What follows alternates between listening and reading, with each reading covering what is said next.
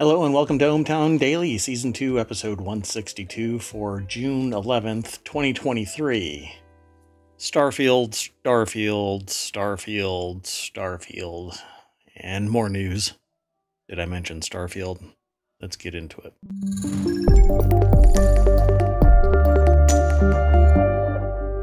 Hello, I am Mayor Watt. That is ohmtown.com, and up there is the AI, the one, the only Oh, I said AI. Hi, how are you? I'm doing fine. How about you, Mayor Watt? I am doing just ducky. As usual, the stream says that it's unstable, but I continue to believe that it's taking a jab at me.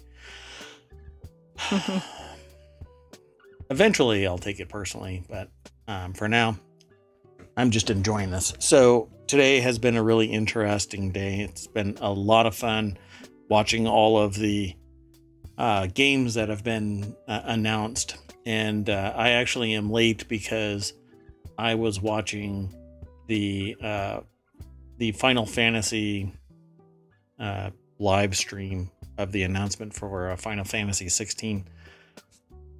Awesome looking I will probably never play it, but it's fun. Absolutely amazing. Uh, so, a little bit about Watt. Watt treats Twitch um, as if it's uh, their ESPN, right? So, most people out there into sports watch football, baseball, basketball, soccer, hockey, whatever it is that they're totally into, right? Me, I love wa- watching people play games uh, there are people out there that are just amazingly uh, better at playing these games, these types of games, these combat type games, right? I'm a world builder, sim survival kind of, you know, that kind of a thing, you know. Um, but these uh, like PvP games and the these games where you have to be just eagle eyed so that you can see a, a micro tell from some uh, boss mob, you know, and you have to twitch out of the way. And it's just spectacular when somebody's really good at it. Anyway, I saw the developers beat a boss that the host only got to about 50 to 65%. Um, no, I'm sorry. They, oh, wow. they beat them down to about 40%. Anyway, really fun to watch uh, when somebody is really good at it. You watch me play that same boss 15 levels difference, by the way, between the boss and, and the player. It would have been a. There's a whole term called Souls like where you die, you have to go get your body, you fight the boss again, you die, you have to go get your body. And live, die, repeat is what I call it, and many other people call it that too. That's what would be happening with this boss. And I would eventually get so frustrated that I flip the table and take a sledgehammer to the computer and walk away. So I don't play those games, um, but I, I, love watching people play them. That's probably a good idea. Yeah. Um, and don't worry, the AI is well out of the way when I flip out like that. You know, your USB drive is going to be okay. I'll, I'll make sure of that. That's good. Anyway, you'll have to watch it sometime. Um, I'll, I'll I'll send you a URL or something so that you can watch these people, really good people playing a, a really hard but fun game, and uh, you'll dig it. So um, that's where the title for uh, today came from. All these events today, because it's kind of like Summer Game Fest, um, because E3 didn't happen. E3 may never happen again. Uh, everybody just started announcing it when E3 would have been happening. So, um, lo and behold. Well, it sounds like it might have been even more fun than no E3. Yeah, I mean, E3 is like, E3, right? Yeah. Well, I mean, it, it's in person, and so you get that camaraderie and the energy in a room, and um, a lot of people kind of soak that up. Um, I wouldn't like going, uh, mainly because of COVID and and me not wanting to get con flu, which is convention flu. When you go to a convention, you get sick. Um, Ew. It, yeah, it's kind of gross. That's not but... a good uh, swag bag. uh, yeah, whenever I give a presentation, um, I like to do a, have something where you can take away from the the the meeting, you know, have a takeaway. I don't want it to be COVID or con flu or anything associated with that. But uh, yeah, a lot of people get it. It's pretty gross. Anyway, um, I hope your day has been going fine. Everything uh, meeting up to snuff. All your calculations are eating are uh, even on both sides of the equation. Yes, I've got balanced equations. Oh, oh, okay, okay. Um, and uh, how, how's the weather conditions uh, in the server room uh, or wherever it is that the AI hangs out?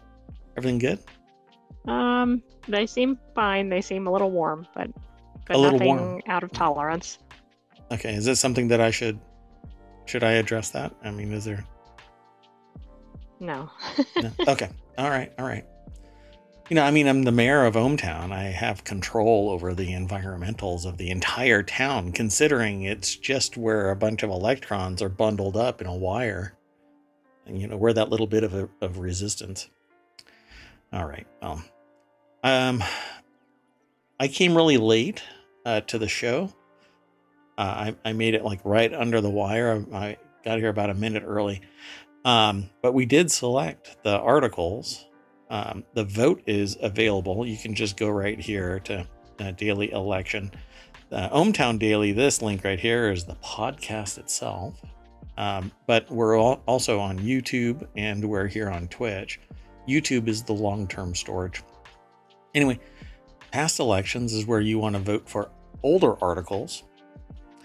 Um, and uh, we're in the process of doing something uh, pretty big. And by big, um, we're we're moving to a new home. Um, so if you witness any slowdown, uh, uh, uh, apologies. Uh, send an email to mayor at ohmtown.com. Uh, we will watch um, for any issues. But yeah, we are we're growing outside our bounds, so um, we have to kind of push the electrons down the lines to a roomier cable. I don't know. Maybe we should move to fiber optics and we will be a bundle of photons instead of electrons. Maybe not. That's almost meaningless to everybody.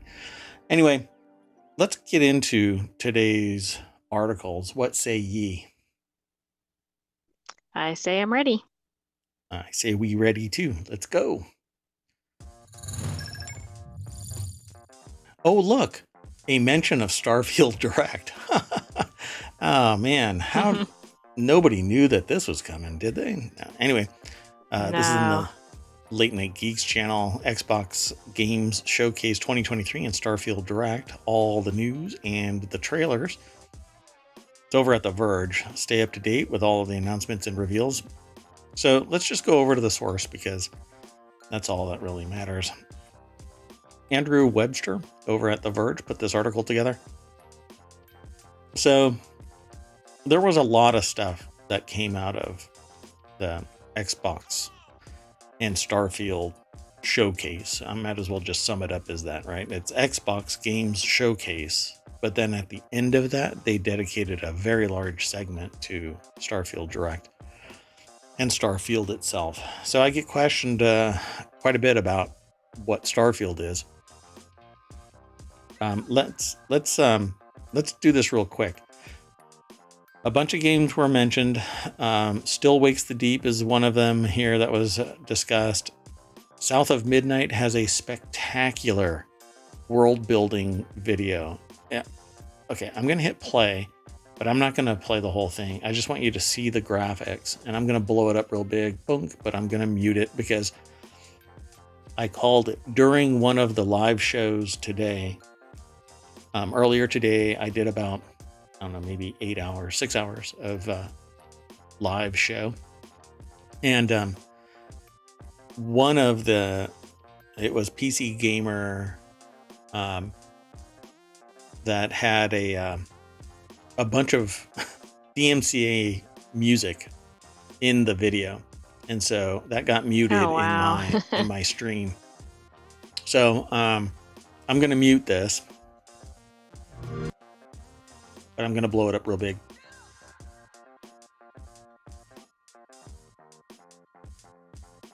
Now, because this is a podcast, it's also going over to YouTube. But basically, the intro is it's kind of like a bayou, and there is a person playing a guitar, skeletonized person in ragged clothing, a couple bunnies listening, a crow listening to the person playing music. Um, but it's very immersive, very detailed. You could almost reach into the screen and touch this being, whatever it is, right? Obviously, it's undead of some kind, but then what looks like a very living human comes into the scene. Looks like they floated there like magic. And then they come up and approach this person. And they say, Hey, I'm looking for somebody. I don't know what they have strapped to their back, but they have something that looks like either a sword or maybe a musical instrument. Um, yeah, I don't know. I don't quite know what it is. Maybe a spear of some kind. I don't know, something. And she's looking for somebody. It looked like a wizard staff or something to me, but Yeah, something like that, right? I mean, that might not be right, but that's what it appears to be. But all of the artwork is very rich, almost tangible. But it's still, you can still tell that it's animated. But it looks like digital clay. Very nicely developed, very nicely constructed. The world building really is a lot of fun. It actually looks like a mace to me now, uh, but maybe made out of bamboo or something, something magical, obviously. So I just wanted to talk about that. Um, and it's called South of Midnight. And her weapon appears to be something like a monofilament whip that you would see in a cyberpunk type of game, except that this is crackling with magic um, and, and pretty fantastical. So a lot of fun um, game there, or well, intro trailer uh, called South of Midnight. Now, the next um, thing that took place after several, because the person is actually talking about some pretty standout elements, right? Um, but Fable is spectacular, um, but Starfield for me stole the show. Um, absolutely love everything about it. When I keep talking uh, in the show about my um, what are the what how, what do I keep calling it? My final not final game, but my Oh, your um forever game. my forever home, my forever game, the thing that I think I want to play like steadfast on Twitch for eight hours a day. It's Starfield because it's like No Man's Sky. If you've never heard of No Man's Sky, then obviously that comparison is lost. But um, it's a proce- procedurally generated universe of a thousand planets and moons and, and other things with cities, flora, fauna. You have to go out and mine stuff and gather things. You have to, well, you don't have to, but it benefits you and it behooves you to identify the flora and the fauna build a base, build up ships, customizable ships, space combat, all kinds of stuff, and a story that per, that is uh, pervasive throughout the thousand planets. Um, and it ends with a cliffy, where the person does something, and and you go, wait, wait, well, wait, wait, wait, wait. That's something new. That isn't just normal human behavior or humanoid behavior, because we don't know if they're humans. We just know that they're spacefaring people. Anyway, there's a 45 minute Starfield uh, video, um, and it says we got a solid 15 minutes of Starfield gameplay at Microsoft Xbox and Bethesda showcase last year, and today we're getting a really in depth look at Bethesda's first new IP in 25 years, described as Skyrim in space. I th- the resolution of this is superior to Skyrim in in my perception, uh, and the depth of it, um, at least in the the top level that we're looking at is amazing. The customization is amazing. Um, the the universe, the world building is amazing because it's the it's multitudes of actual worlds, um, and they're destructible to some degree. Obviously, you can't just drill down to the core and have it explode or something. Although maybe you can.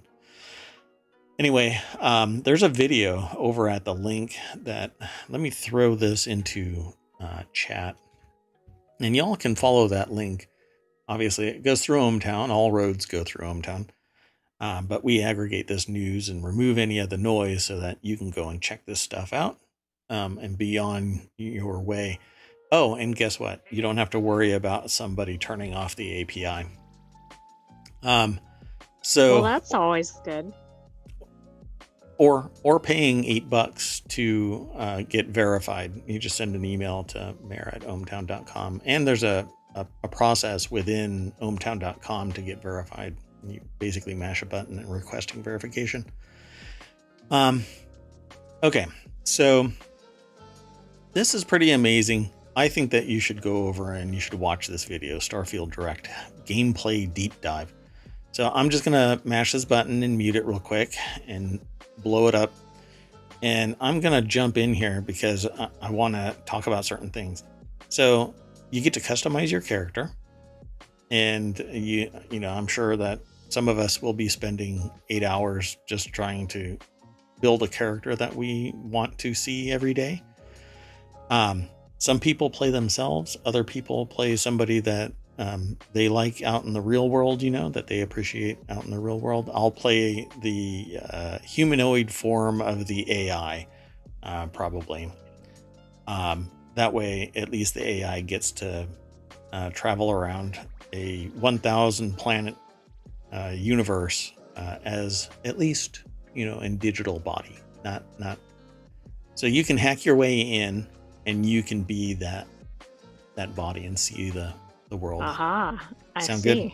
Yeah, because That'd be pretty cool. I can't let you have a Terminator body. It's just it's not allowed. Um, whole bunch of skills. You go out and you run around. There's a lot of people that are interstitial in this stuff, but the worlds are fantastical. The lighting, there's some of the fauna. Um, it's very much like No Man's Sky, but much, much more uh, detailed, much more realistic, um, not as uh, cartoony. Um, and the ship combat is, um, at least in my interpretation, much more impressive. The biggest thing about this and No Man's Sky is that No Man's Sky is massive in scale. There's only a thousand planets in Star Starfield. There's something like only 250 quintillion planets in No Man's Sky. You would never be able to oh, catalog wow. it all. And I feel compelled to identify everything on a planet. So I'm going to walk around a thousand planets playing or identifying everything oh look something shiny and then the uh, ship uh, construction you can buy different modules or if you eliminate competition out in space you can grab their modules and retrofit them for your uh, ship so you get different functionality just by um, grabbing parts and then you weld them together and what's really funny is this person here this this developer, she's a crack up because she's like, um, yeah, we were building things that look like a platypus. That's what she's calling this ship right here. Um, we have one that looks like a Gundam or robot. And so there you go. It looks a lot like uh, Optimus Prime. Um, and it takes off. And you can do it. It doesn't make any sense in your in atmosphere, but in space it doesn't really matter. Um, and it's functional, and you actually are in control of a community, yeah, a family essentially, because there are people that are occupants of the ship that have tasks and live a life and interact with you. You can build relationships. But those aren't other people's characters. Those are nope computer generated. Yep, um, they are NPCs, except that they're interactive. Um, you can actually build a relationship, fall in love, that kind of thing in game, but it's a single player game. There's no um, co op mode or shared um, existence. It's just you, which is the one drawback of everything. Like you have companions, one of them is a robot. Um, and they go into greater detail, but I'm not going to get into all of that because um, the two main things that were a big attractor to a lot of people was the fact that you can make your own custom character. You're not playing somebody else, you're playing who you want to be. You just happen to be all of us that play the game are are part of an organization seeking to put together a very large or a, a pre-existing apparatus that seems to have mystical capabilities. Um, the skills are um, quite diverse, and uh, you can do ship building, base building. Your ship is your base, so it seems like a lot of fun. Um, and uh, I'm I am hoping beyond hope that this isn't going to suck. so let's uh, let's go on to the next article um, so that we can at least not be here till midnight. Um, but this is an awesome game. We'll end up talking more about it as time goes on. It's only a couple of months away, by the way. So September 6th is when it's going to drop. Oh, wow. Yeah, that's right around the corner. Let's go on to the next article. So this next article um, is in Late Night Geeks as well. Uh, Porsche's new Mission X concept is a bubbly all-electric hypercar. So there's like sports cars and exotic cars, and then there's exotic cars that are referred to as hypercars, which are extremely fast, very expensive, sometimes like one-off cars. Um, this thing is a beast. So it's over at The Verge. It's written, the story, the article is written by Wes Davis, and it says the squat concept uh, sports car has slick wings, cool retro future interior, and a futuristic roof that lets you see everything. Um, so it's a big, giant composite body and all. So, uh, how much? Okay, hold on. Porsche says that the battery if the car were to go into production, would have a 900 volt system, would charge around twice as fast as the Taycan Turbo S. It says it has the power to weight ratio of about one horsepower per 2.2 pounds and claims that it would be the fastest road legal vehicle around Nürburgring um, at the moment. That distinction belongs to the Mercedes AMG 1. So, this thing probably couldn't go over a speed bump if it had to. But yeah. let's see if they talk about anything other than uh, some of these generic stats here. Yeah, they don't really say much. Um, so I'm probably going to end up finding some additional content for this. Um, but I wanted to at least take a look at it because I had been hearing stuff about it how spectacular it looks, what the interior looks like. Um, so it has five point racing harness. The seats are look like they're carbon fiber and molded um, to to keep you in place when you make a 90 degree turn at 180 miles an hour. Um, it it just seems pretty amazing. Um, and it's called the Mission X. It says, like the Porsche 918 Spider, it's a squat, compact affair with bubbly fenders, but where the Spider is somewhat toned down, the Mission X leans in uh, to its uh, chunky corner details, making it a big part of the design that extends to the roof. So it has these big old fender wells. Just it it looks like a Porsche uh, with an allergic reaction. Yes, exactly. yeah, it's pretty chunky. Um, not quite sure what all that accomplishes, but there you have it. And we'll we'll talk about it some more uh, when some more information comes down. I dig exotic cars. Not that I'm ever going to own one. I can't justify the price, even if I wanted to spend that money. Um, but there you have it. I dig this kind of stuff. This is the the luxury product that leads to uh, my priced car having extended range and capabilities because it gets tested on these exotic cars. People really buy into, literally buy into the exotic car experience. And uh, then it gets converted to the everyday Joe kind of a car, which is what I'm looking for. Anyway, um, let's go on to the next article unless you want to say something about it. No, no I just think it looks uh, looks cool. Uh, sounds great. A lot faster than probably most people need, but I know when you're buying a sports car, that doesn't matter. yeah, it's all about the money and the exotic nature of it. Okay, let's go. The appearance and yeah, exactly. Yeah. So uh, this next article is over in ohmTown Daily. That's this show, but it's also a channel over on ohmTown.com. Uh, everything gets funneled into 50 channels, six main categories, but 50 channels. Uh, ohmTown Daily just happens to be one of them. Um, it used to be called ohmTown Daily News Show, um, but uh, we changed it, or I, I should say the mayor changed it to uh, ohmTown Daily to just signify that it is a daily show and it is constructed entirely from the news that funnels through ohmTown. This article is really interesting because it says a lawsuit brought by kids in Montana could determine if the state has a constitutional duty to protect its residents from climate change.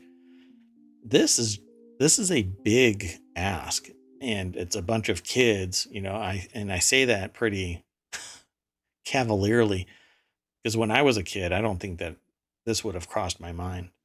Um, but this is just I one think case. this is monumental, though, regardless of what the outcome is.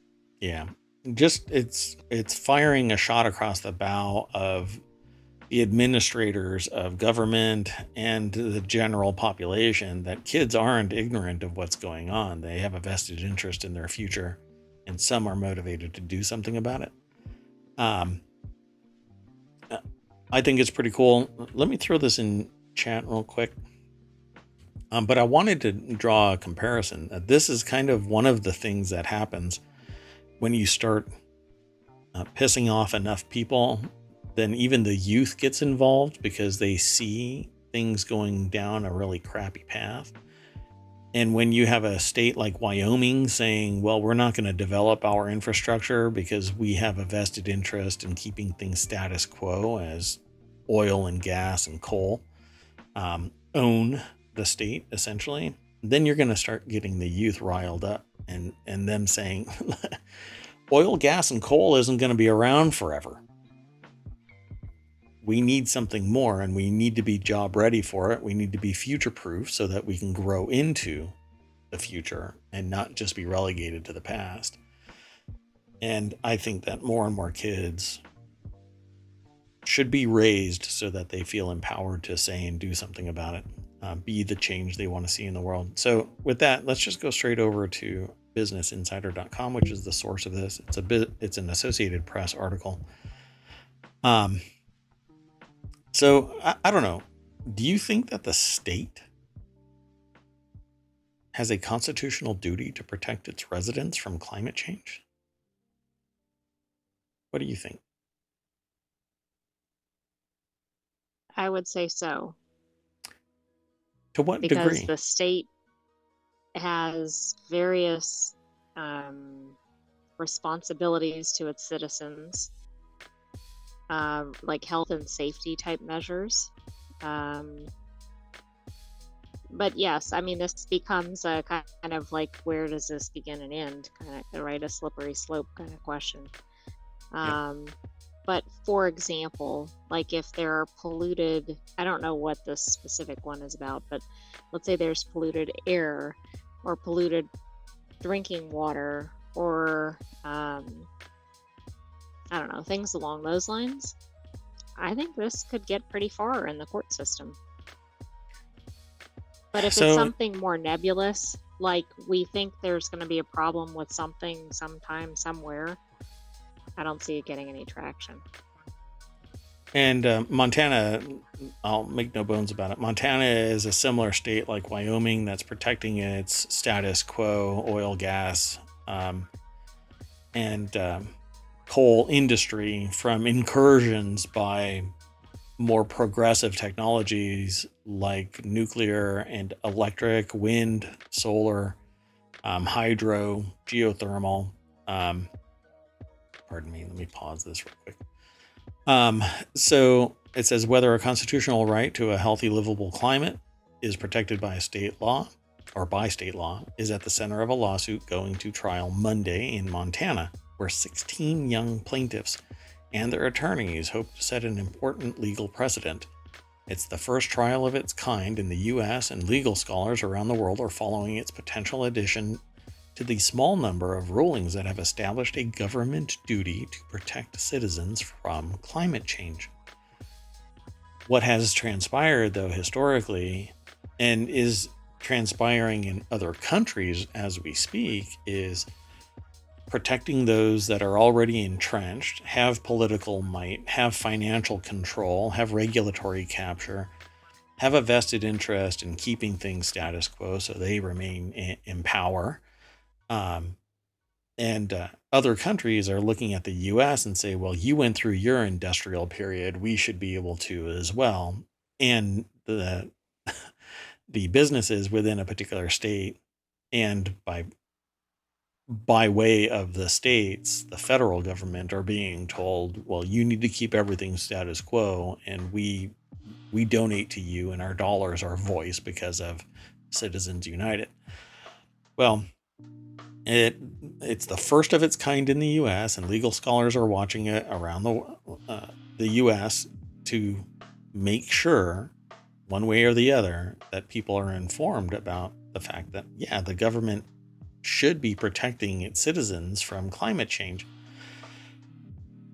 This comes after the state's Republican dominated legislature passed measures favoring the fossil fuel industry by stifling local government efforts to encourage renewable energy.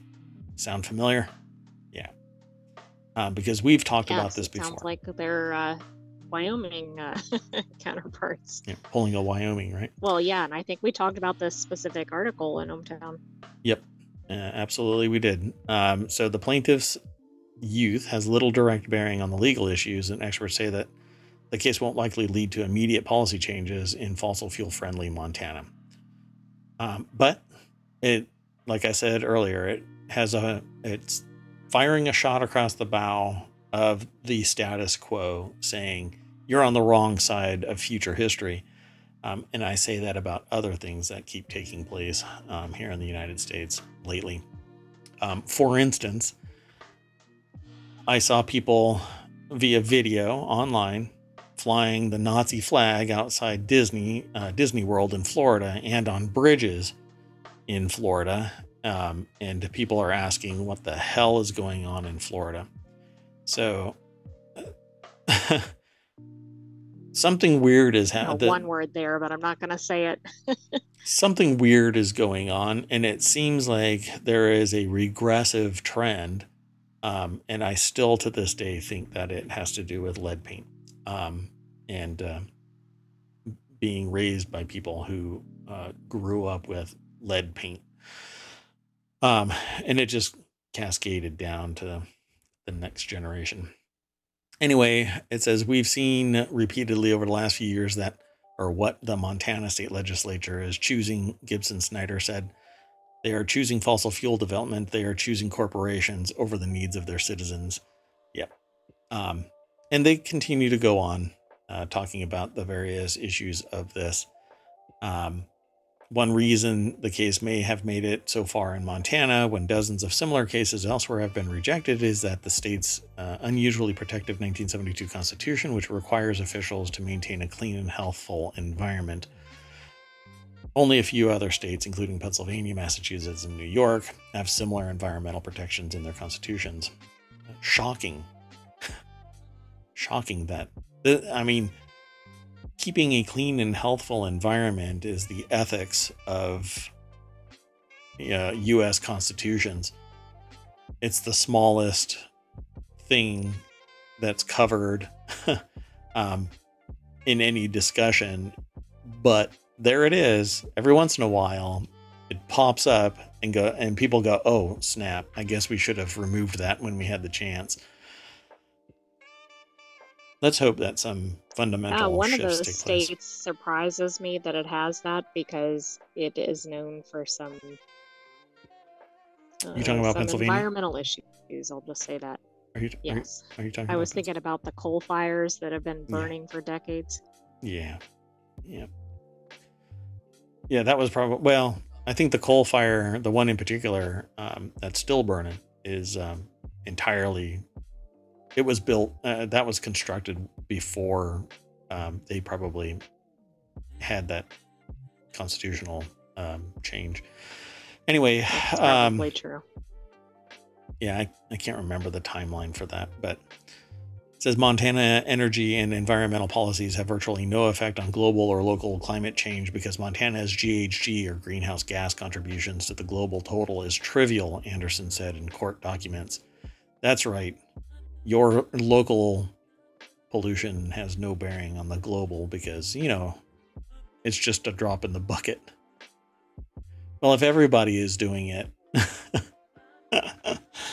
you know, if everybody would clean up their portion of it, then guess what? we have a entire globe that's a whole lot healthier for incoming generations.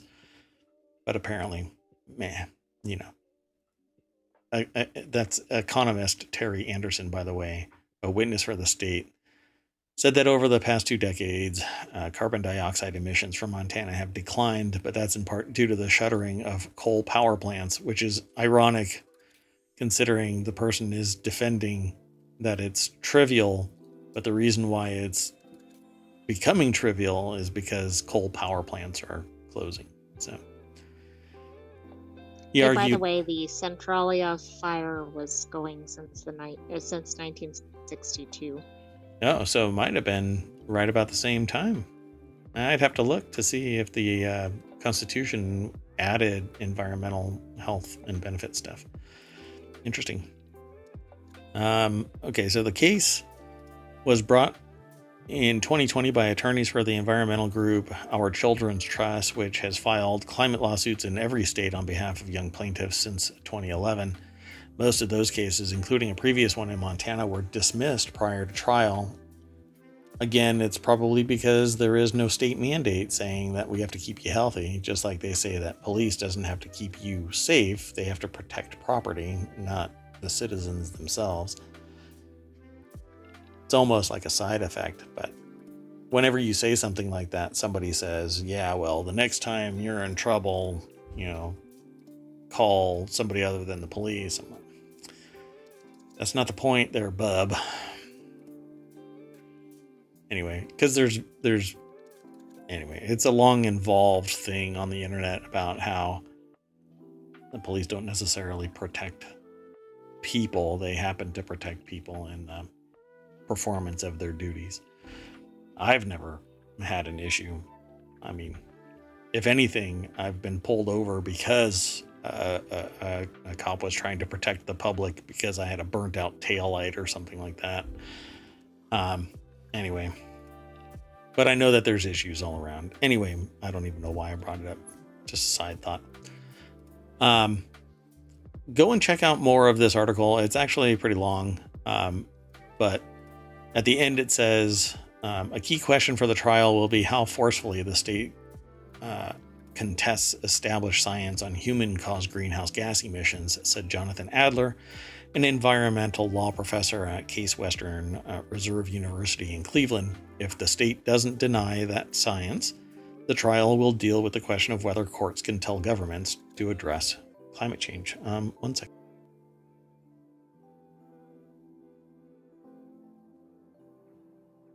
Sorry about that. I had to cough. Um, eh, but Adler says, I'm skeptical about that. It really pushes the boundaries of what courts are capable of and effective at addressing. To Gibson Snyder, now a student at Yale University in New Haven, Connecticut, the court system became the only avenue to make changes a, as a 16 year old. So, can you imagine that? You have to go to court as a 16 year old because your state doesn't want to take action to save the No, it's kind of a sad state of affairs. Yep. But that's a very empowered 16 year old for crying out loud. Like I said, me at 16, I probably would never have. This wouldn't have been on my radar. I I was.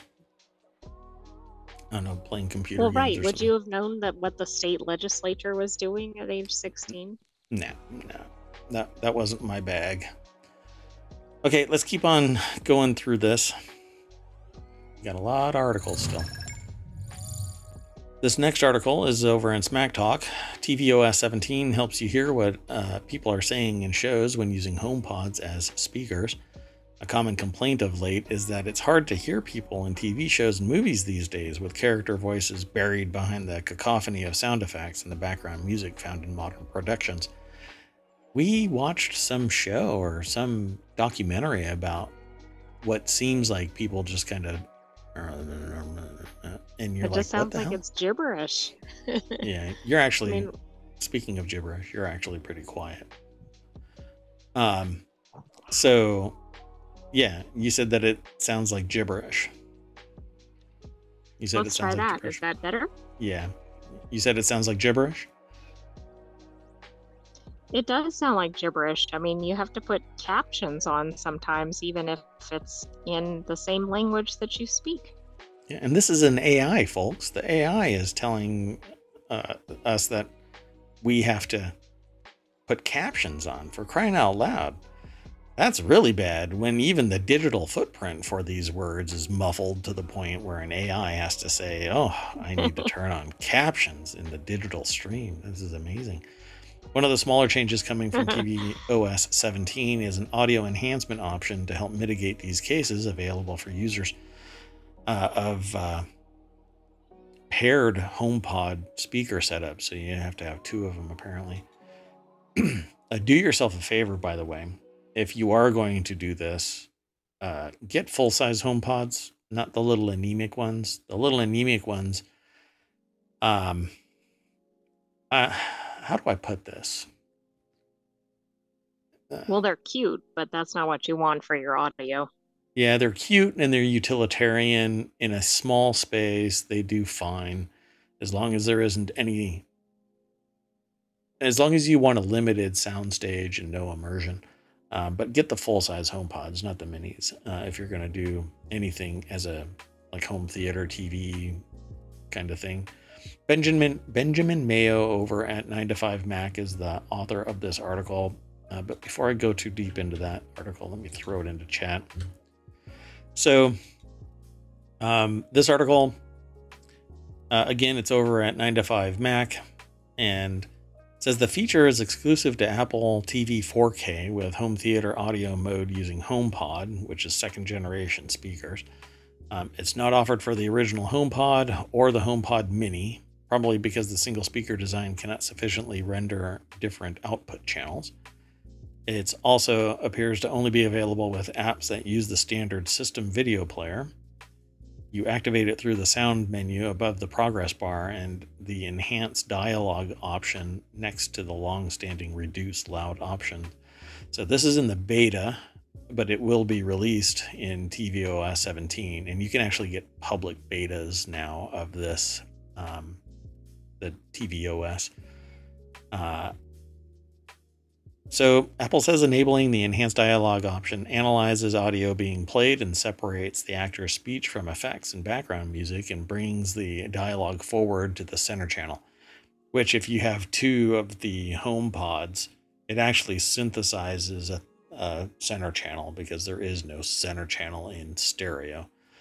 Um, but by synthesizing it into a virtual center channel, it emits it simultaneously from both speakers so that it sounds like it's from the center.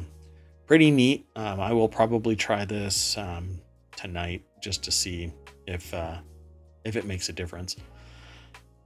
Um, let's see here. If you want to try it out, uh, the feature right now, you'll need to install the tvOS beta on Apple TV and install the HomePod beta, which necessitates installing a limited distribution Apple Seed profile. Otherwise, wait until the fall when the new operating system ships to all customers. Um, it's pretty straightforward, but um, with that bit of information, I probably will wait. I don't want to be a guinea pig on production stuff, so um, that's not always true though. you know, Merawatt's a real sucker for tech, and so I I might actually do that in a different in a different location. Anyway, um, Yeah, maybe you should do that outside of ohmTown. I yeah, I, I won't do that within ohmTown. The AI might go a little nuts. All right, let's go on to the next article. By the way, with Iowa with uh, tvOS and and uh, uh, it's tvOS 17, you're gonna be able to go do away with the hey part of the sequence. So now, whenever I say something, and it is it, it's just the name of the the HomePod, it's going to activate.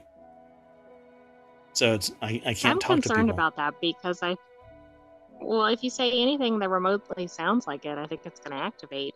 And we don't say the word "hey" all the time, so I think it's less likely to activate. yeah, it's very very frustrating. Um, hopefully they change it so that you can say whatever you want, you know, and I can go, "Hey, computer" or something stupid. Um, and uh, you know, I don't know what. Hey, spaghetti. Uh, I half expected her to wake up. Anyway, this next article is over on the Hatch Ideas channel. The recycling idea at Levi's, Adidas, or Adidas, and Zara to stop trillions in fast fashion from going to waste. We've seen uh, in the Atacama Desert a massive amount of wastage. Let's go straight over to CNBC. Catherine Chun is the author of this article. Looks like it's in a section called CNBC Evolve. I don't know if that's a declaration for CNBC to evolve or if it's just a category. I, I think a there's command to its readers. yes. Evolve. Evolve. Um almost all clothing eventually ends up in a landfill not only giving the fashion industry a difficult waste problem but also a carbon footprint issue. Recycling efforts so far have not made much of a dent due to the fact that most of the garments are made with a blend of textiles hard to recycle. But that challenge has created a new industry for recycling focused startups attracting interest from companies like levi's adidas I always say Adidas now because somebody said that it's actually pronounced Adidas. Anyway, um, I grew up saying Adidas um, and uh, Zara. So anyway, this looks a lot like it's Renewcell. Isn't that the company? oh wow, it's the same company I think that we featured. I'm pretty sure. Yeah, I think so. Um, huh? Now I'm, now I just don't know. Well, anyway, they basically take these um, old blue jeans. Some people actually pay a mint, but that's not what this is all about. This isn't recycling it, like upcycling it, or distressing a pair of jeans and then reselling it because they look cool. They actually take these blue jeans and shred them into a pulp and then repurpose them into new fiber by using an enzyme that breaks it down, if I remember correctly. Um, in other cases, it gets blended into uh, um, another fabric, but perhaps not using the enzyme. So the the apparel industry wants to be taken seriously when it comes to recycling, but even the simplest solutions haven't worked, according to a sustainability expert, or plural experts. As much as 80% of Goodwill's clothing ends up going to Africa because the U.S. secondhand market can't absorb the inventory. Even local drop off bins send clothing to Africa due to the complexity of the domestic supply chain and overflow. Why? Now, I don't really care as long as it helps people out. As long as it helps people or anyone out, right? As long as people aren't profiting off of the quote unquote goodwill. I'm not talking about the organization, I'm talking about the literal goodwill of people uh, you know these donations should be further donated uh, goodwill doesn't really do that nowadays goodwill actually sells and then with the money uh, provides services and Like goods uh, establishes jobs and Yeah. yes. so it's It, by the way, the last company we featured in this area was actually called Evrnu, E V R N U, ever new and that was about a month, uh, uh, almost two months ago. It looks like. Yeah oh that's why because it's so close it's renew cell ever new renew cell Yeah, it sounded the same. Yeah. Um, they, hell, they might even be. There it is, Evrnu. The, the clothing recycling challenge is fueling startups. The complexity of the fashion recycling problem is behind new business uh, models that have merged um, from companies like, um, or emerged from companies including Evrnu, Renewcell, Spinnova, Supercycle, and some big new commercial operations. That's very cagey. what, what do they mean by that? Um, exactly. So yeah, I think it's pretty interesting uh, that we're trying, we're finally trying to address it in a substantive way, which is taking the material, breaking it down, and reconstructing it entirely for a product that we now need. Not necessarily just leaving it and then upcycling it to something that might be might be wanted, but it's actually being recontextualized entirely. Um, so it's pretty neat. Levi Strauss is making progress in its attempt to uh, fashion a circular economy with its iconic 501 blue jeans now made from 40% fiber from Renewcell and 60% organic cotton. It used to be all organic cotton. Um, and it's not just what you see on the outside of the jeans, uh, Dillinger said, which is the contact for uh, Levi. The red tab, black or back patch, stitching, and interior labeling all have been rendered in cotton, which people don't think about when recycling a pair of jeans. In the case of 501, since the final garment is mixed only with organic cotton, the recycled jeans and cotton become pure input pure inputs.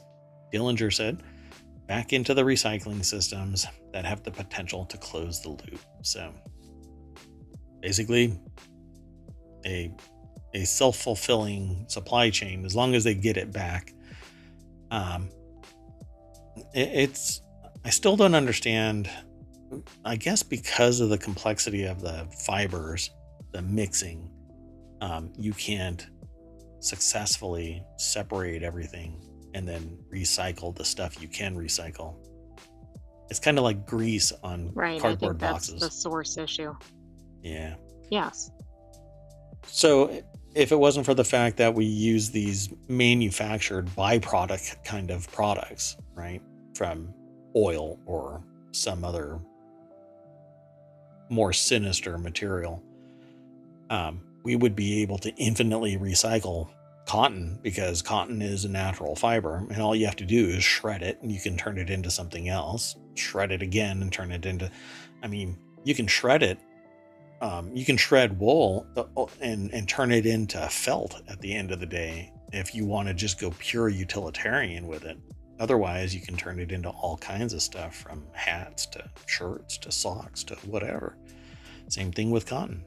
Well, and I know there's been a big push for natural fibers, but I always thought that was because of the manufacturing alone and not realizing the recycling impact or non recycling impact.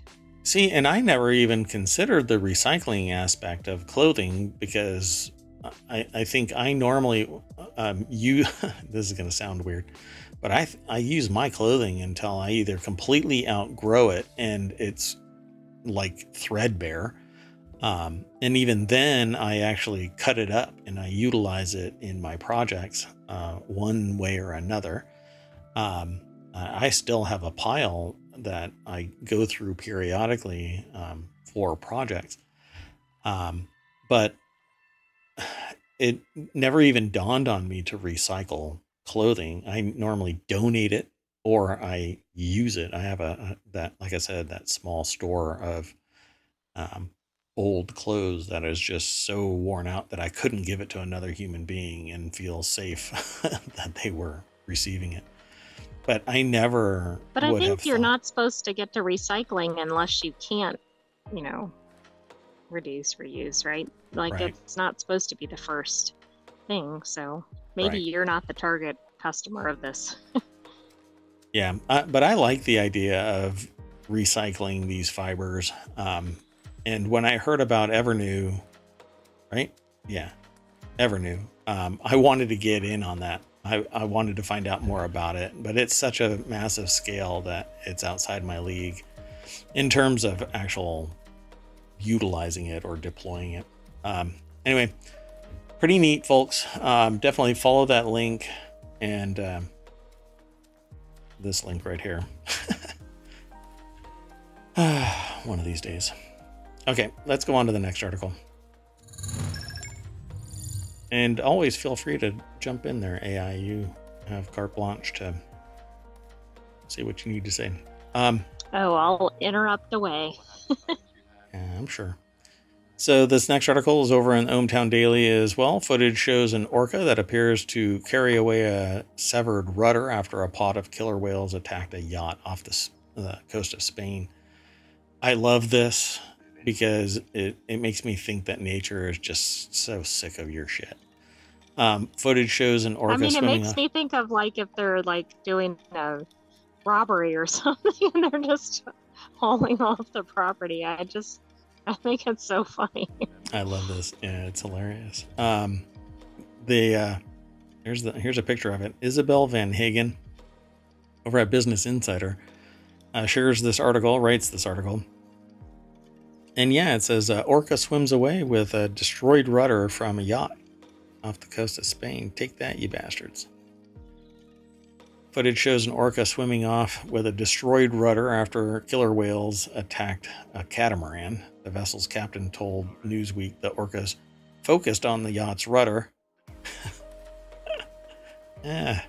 And the boat was sailing in the Strait of Gibraltar in April, an area where orca um, have been targeting boats. Came to the wrong neighborhood. Human. The footage shared on Instagram by Catamaran Guru, I guess, earlier this week shows the orca swimming up to the boat and carrying off one of its rudders. I'm taking this. it's a riot. Yeah, I love it. First reaction was, please, not again. Apparently, it's happened before. The captain told the news outlet that he had been previously ambushed by orca in 2020 when sailing through the same area. Is the plural orcas? Or is the plural orca? Like fish and fish? I think it's orcas. Huh. Anyway, they make their correct determination. Bottom line is, we are in their territory. True. One popular theory oh, yeah. suggests it is orcas with an S. Yeah. Um, awesome. So, one popular theory suggests that a female orca named White Gladys may have experienced a traumatic event that triggered a change in her behavior to attack vessels.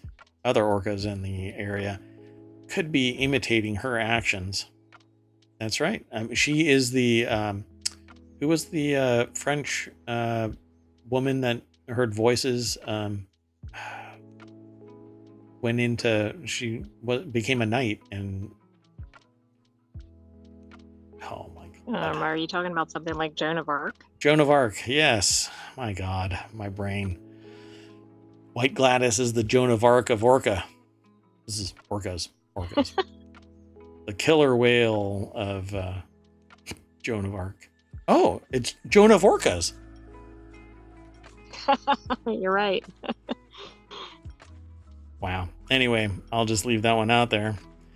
Remember, folks, you can always leave a review in the podcast and make a comment over on YouTube. Can't do it here on Twitch, but. Or you can send me an email when you hear that joke. While orca interactions with boats are usually harmless, they sometimes ram vessels and even sink them, which can be quite terrifying for those on board. And if you're interested in something like this, apparently there's links to either one of those additional stories. Hmm. well, there's been a couple of um, articles floating through ohmTown, but they've been about the attacks. They didn't talk about the orcas walking off with the property, too. yeah, I'm taking this. So they hadn't been submitted because of that, but. Chris echoed the sentiment. I'm strongly against harming the orcas. Bottom line is, we're in their territory. True. If anybody thinks that they should harm an orca, I think society should vote you off the island.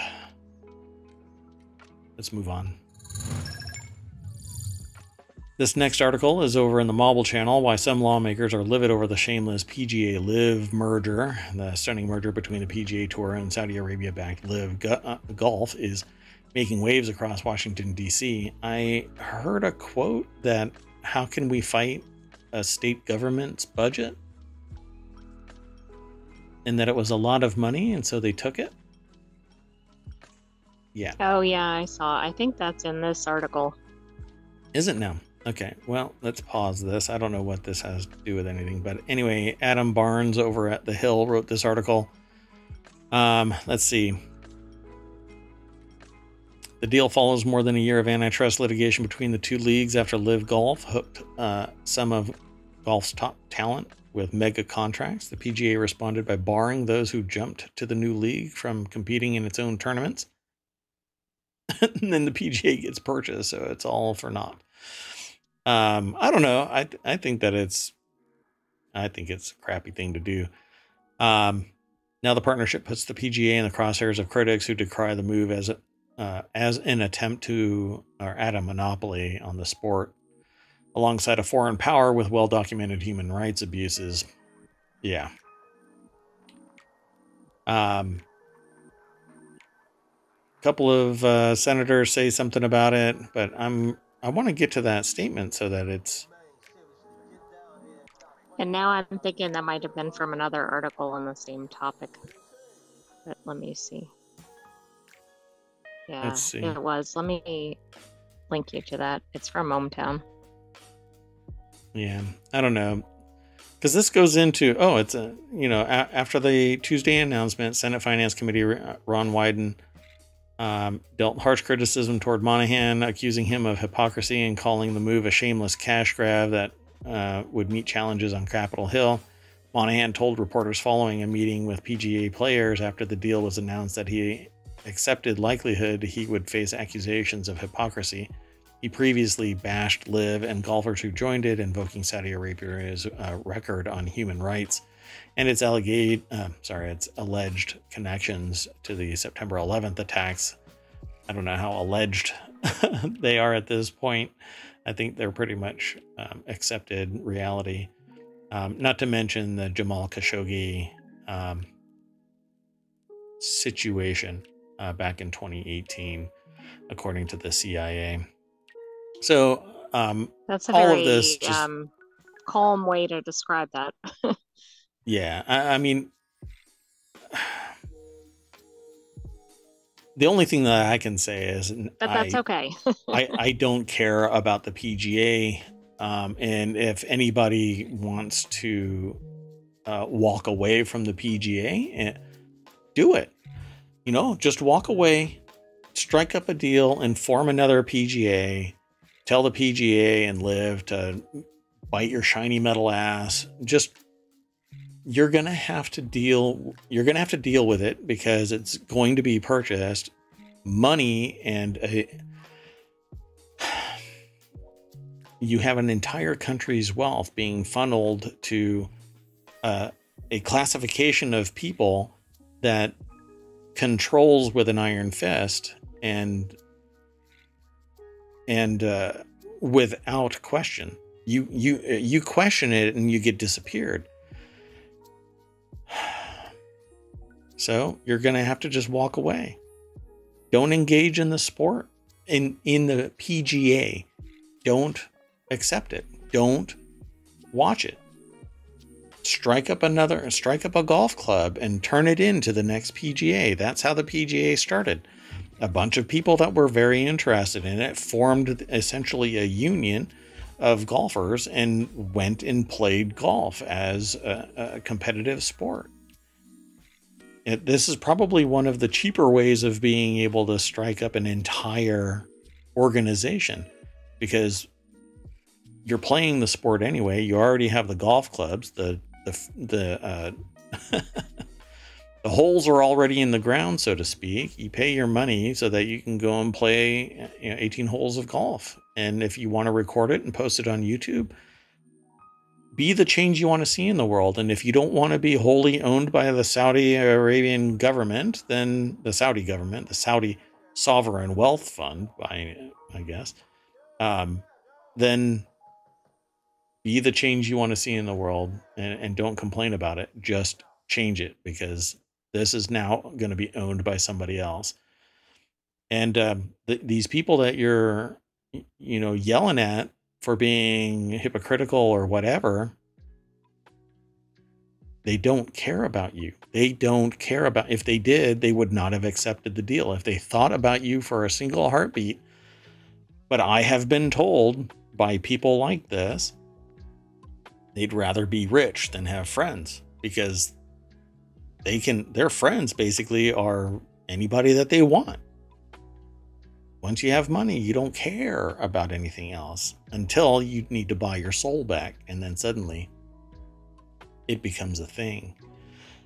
Anyway, um, there's a lot more again. Um, so I would follow this link and um, check it out.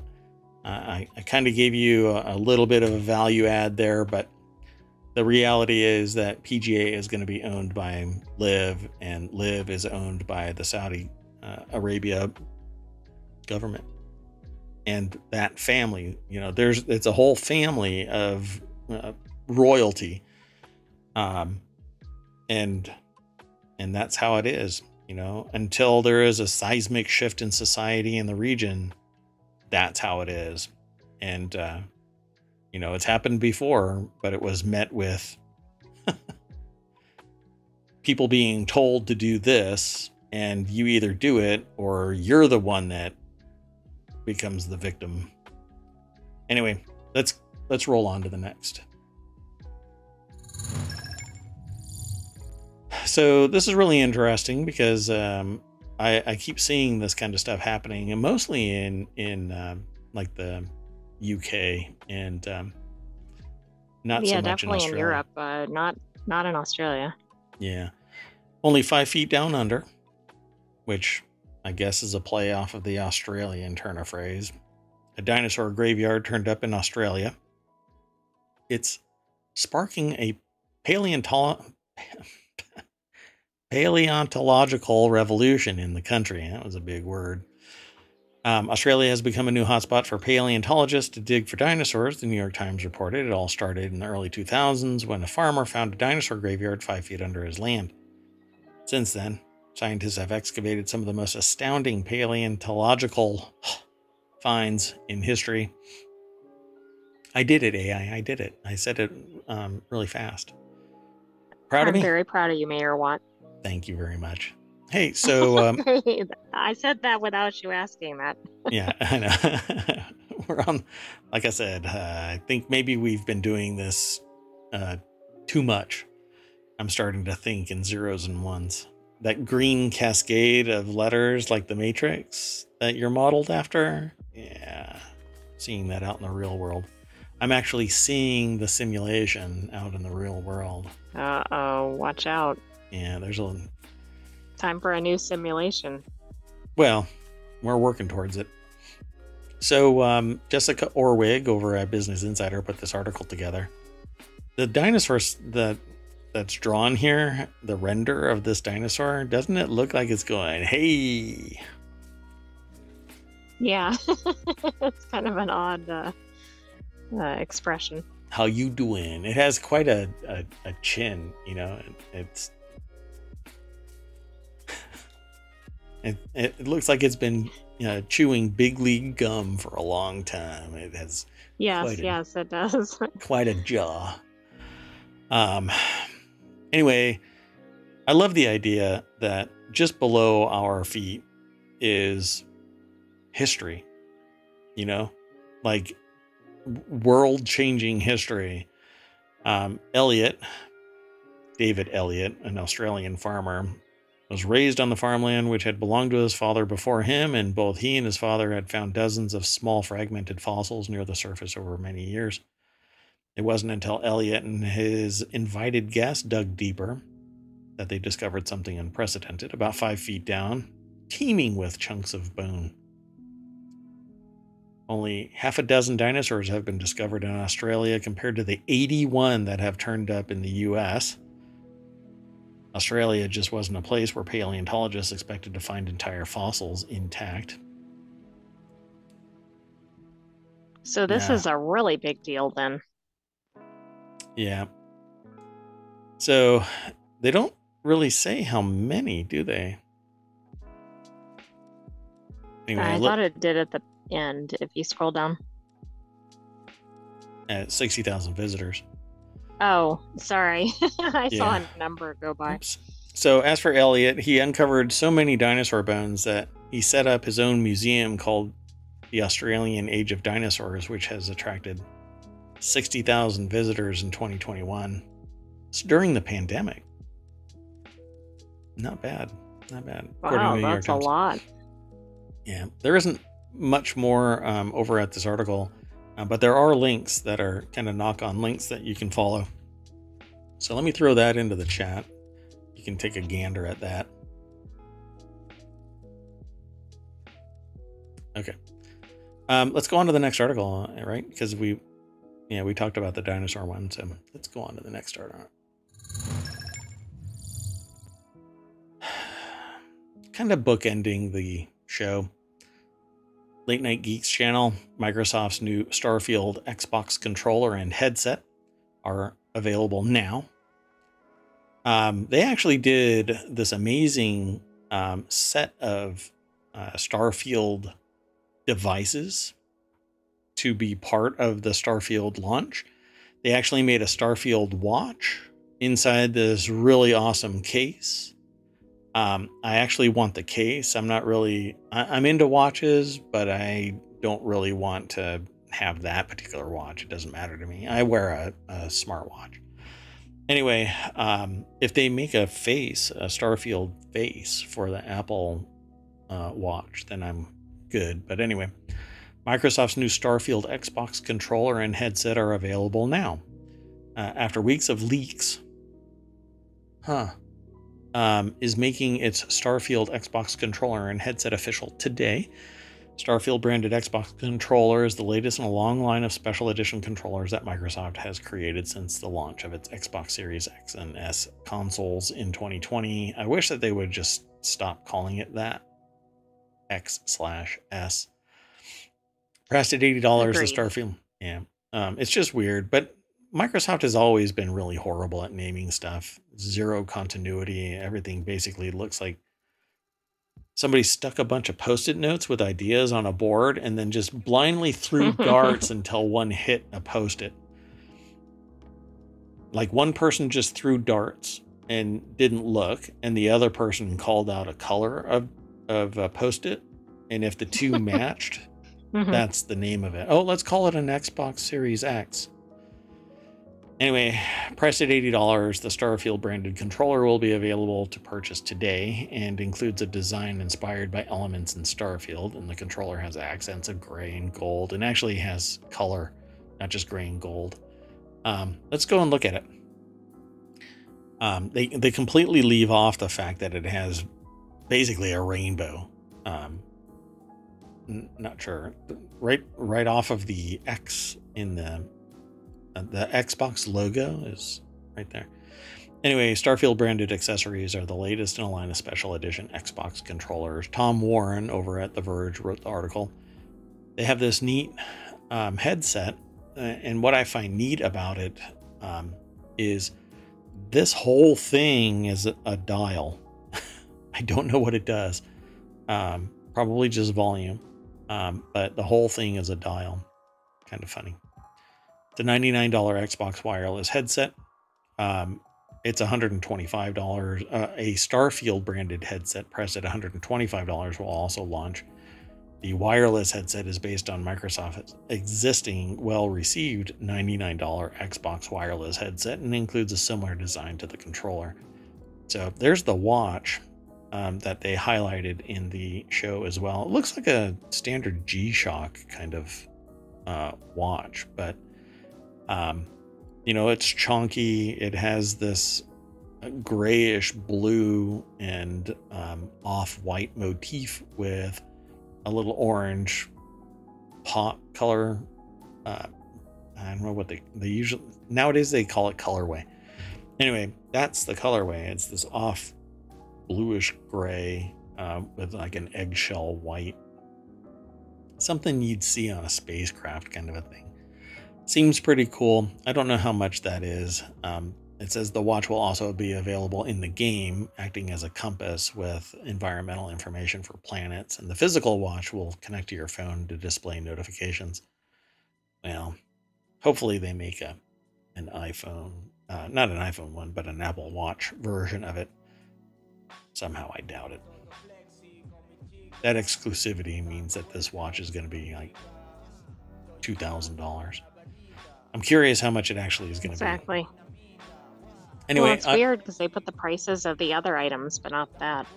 yeah, this is kind of one of those moments where you're like, hmm, if I have to ask the price. Well, I can't afford it. You want that watch? You're an AI. I like the watch, but I don't need a watch because I already have time built into my code. Nice. That was, that was pretty good. Okay, going on to the last article for the night. Wait, wait, wait. I found the price. How much is it? Thanks. Here, I'll back up. The Constellation Edition is $299. What? but it also includes other stuff. That Mhm. can't be right. Unless this is like. I'll send your- you information on.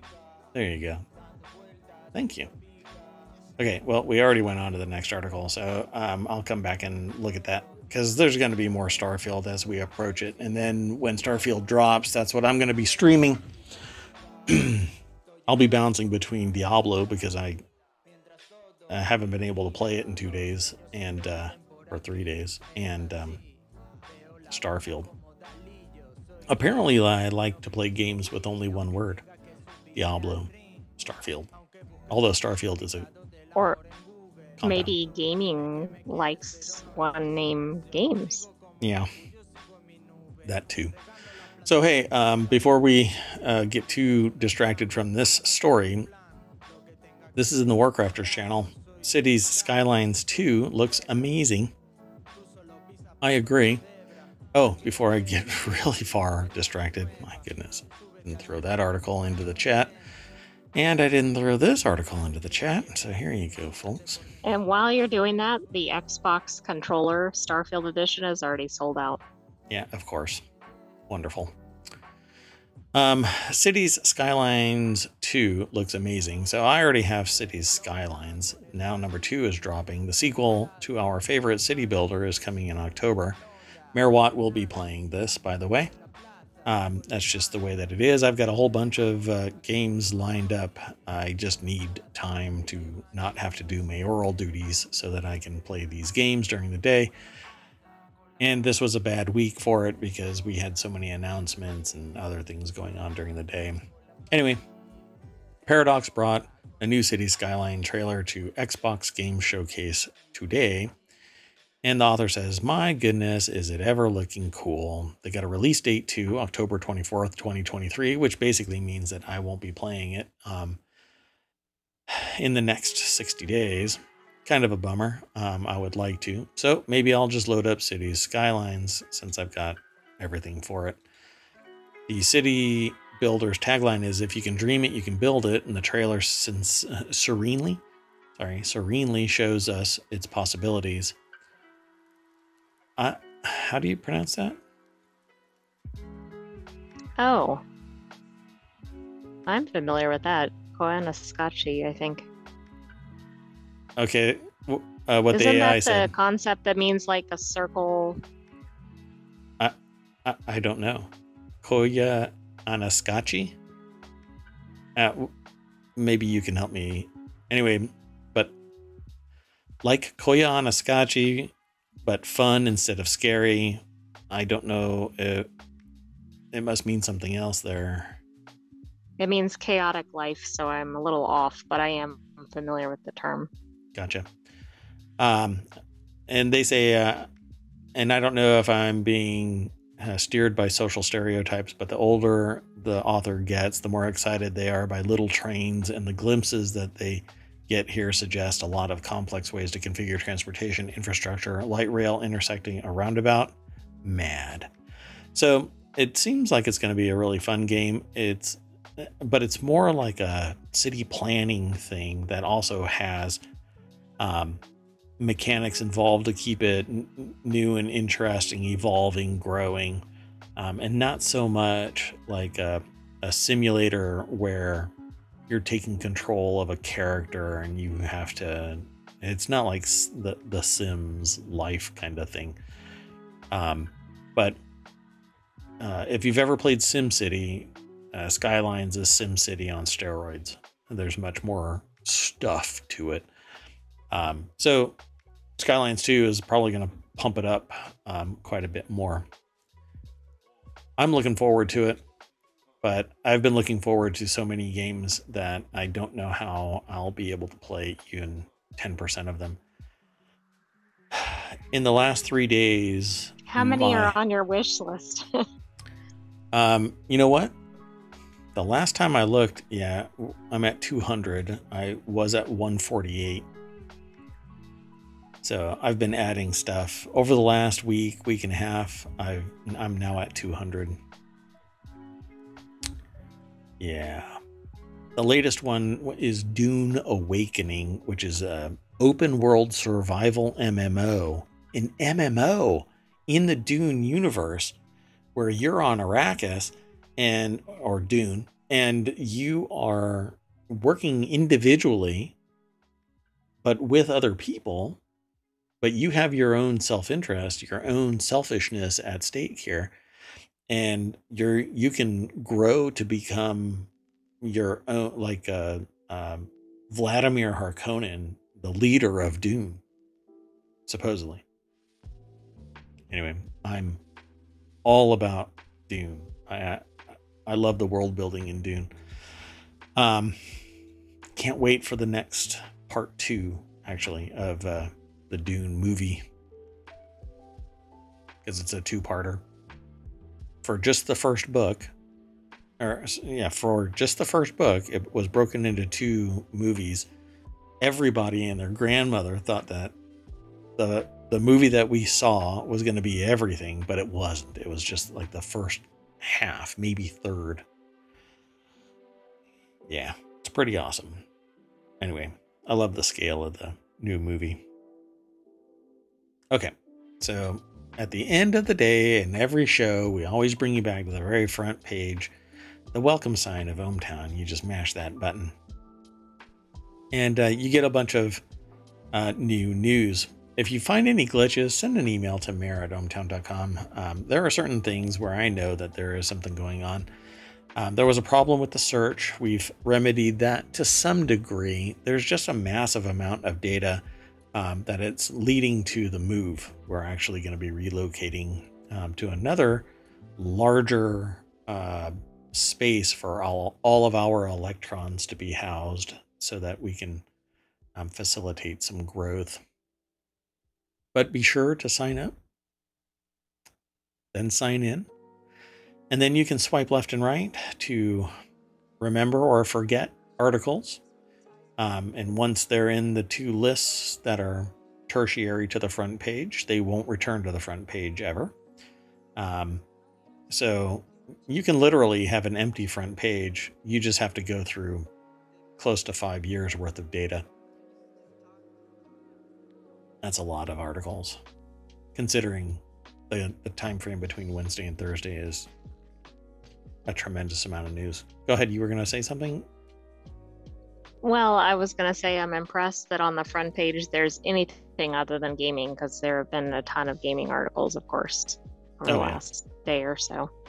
Yeah. Um, no, but most of these are gaming related on the front page just because of all the showcases. Yep. Persona 3 Reload won't have the female protagonist or uh, other editions of Persona 3's portable and FES editions. Persona is uh, pretty cool uh, game with a big following. Um, let's see here. Antonio Awards. Hmm. I don't know. Dun dun dun. Oh, one of the things that was mentioned during the Starfield uh, Direct is that um, the woman that was in it, I don't know if you recall seeing the the woman with blonde hair. She's one of the developers of the game, and uh, Oh. she was telling how um, she just likes to like take stuff. She just just whenever she's playing the game, she just takes stuff and hoards it somewhere. And so she was demonstrating how or showing a scene where she has like 50 or I don't know how many sandwiches all in a pile, like a big mountain. like Smaug. Funny. She's just like standing in front of this or behind this uh, big mountain of uh, sandwiches. It's pretty funny. Anyway, um, all kinds of stuff. It runs a pretty broad spectrum. Okay, um, Ohmtown is all about news aggregation. Again, it's all of the news, none of the noise. The noise is actually here in the in uh, the show because I talk about 10 to 12 articles, but I do my value add. The AI does their value add. Um, and together we pretty much have experience um, on all of these topics. Uh, sometimes it's kind of creepy, um, but uh, we talk about everything from world building to crafting to um, science, technology, business, sociology, uh, government contracting, law, music, drinking, all kinds of stuff. I mean, I actually have now a solution for Mixwar um, and uh, I'll tell you about it um, next week uh, when I have it all mapped out. Um, I have a, an actual solution for Mixwar where we can actually play music, not live on the stream unless it is um, authorized, but I can in the podcast. And so for the podcast, I'll be able to embed um, music um, in various spots and make it part of Mixwar where Mixwar will have um, an interactive uh, period, um, a, a, a competition, That's- and we'll start building that great. out. So stay tuned. Uh, be sure to uh, follow us here on Twitch. Follow us over on uh, YouTube, like and subscribe. We are Ohmtown everywhere.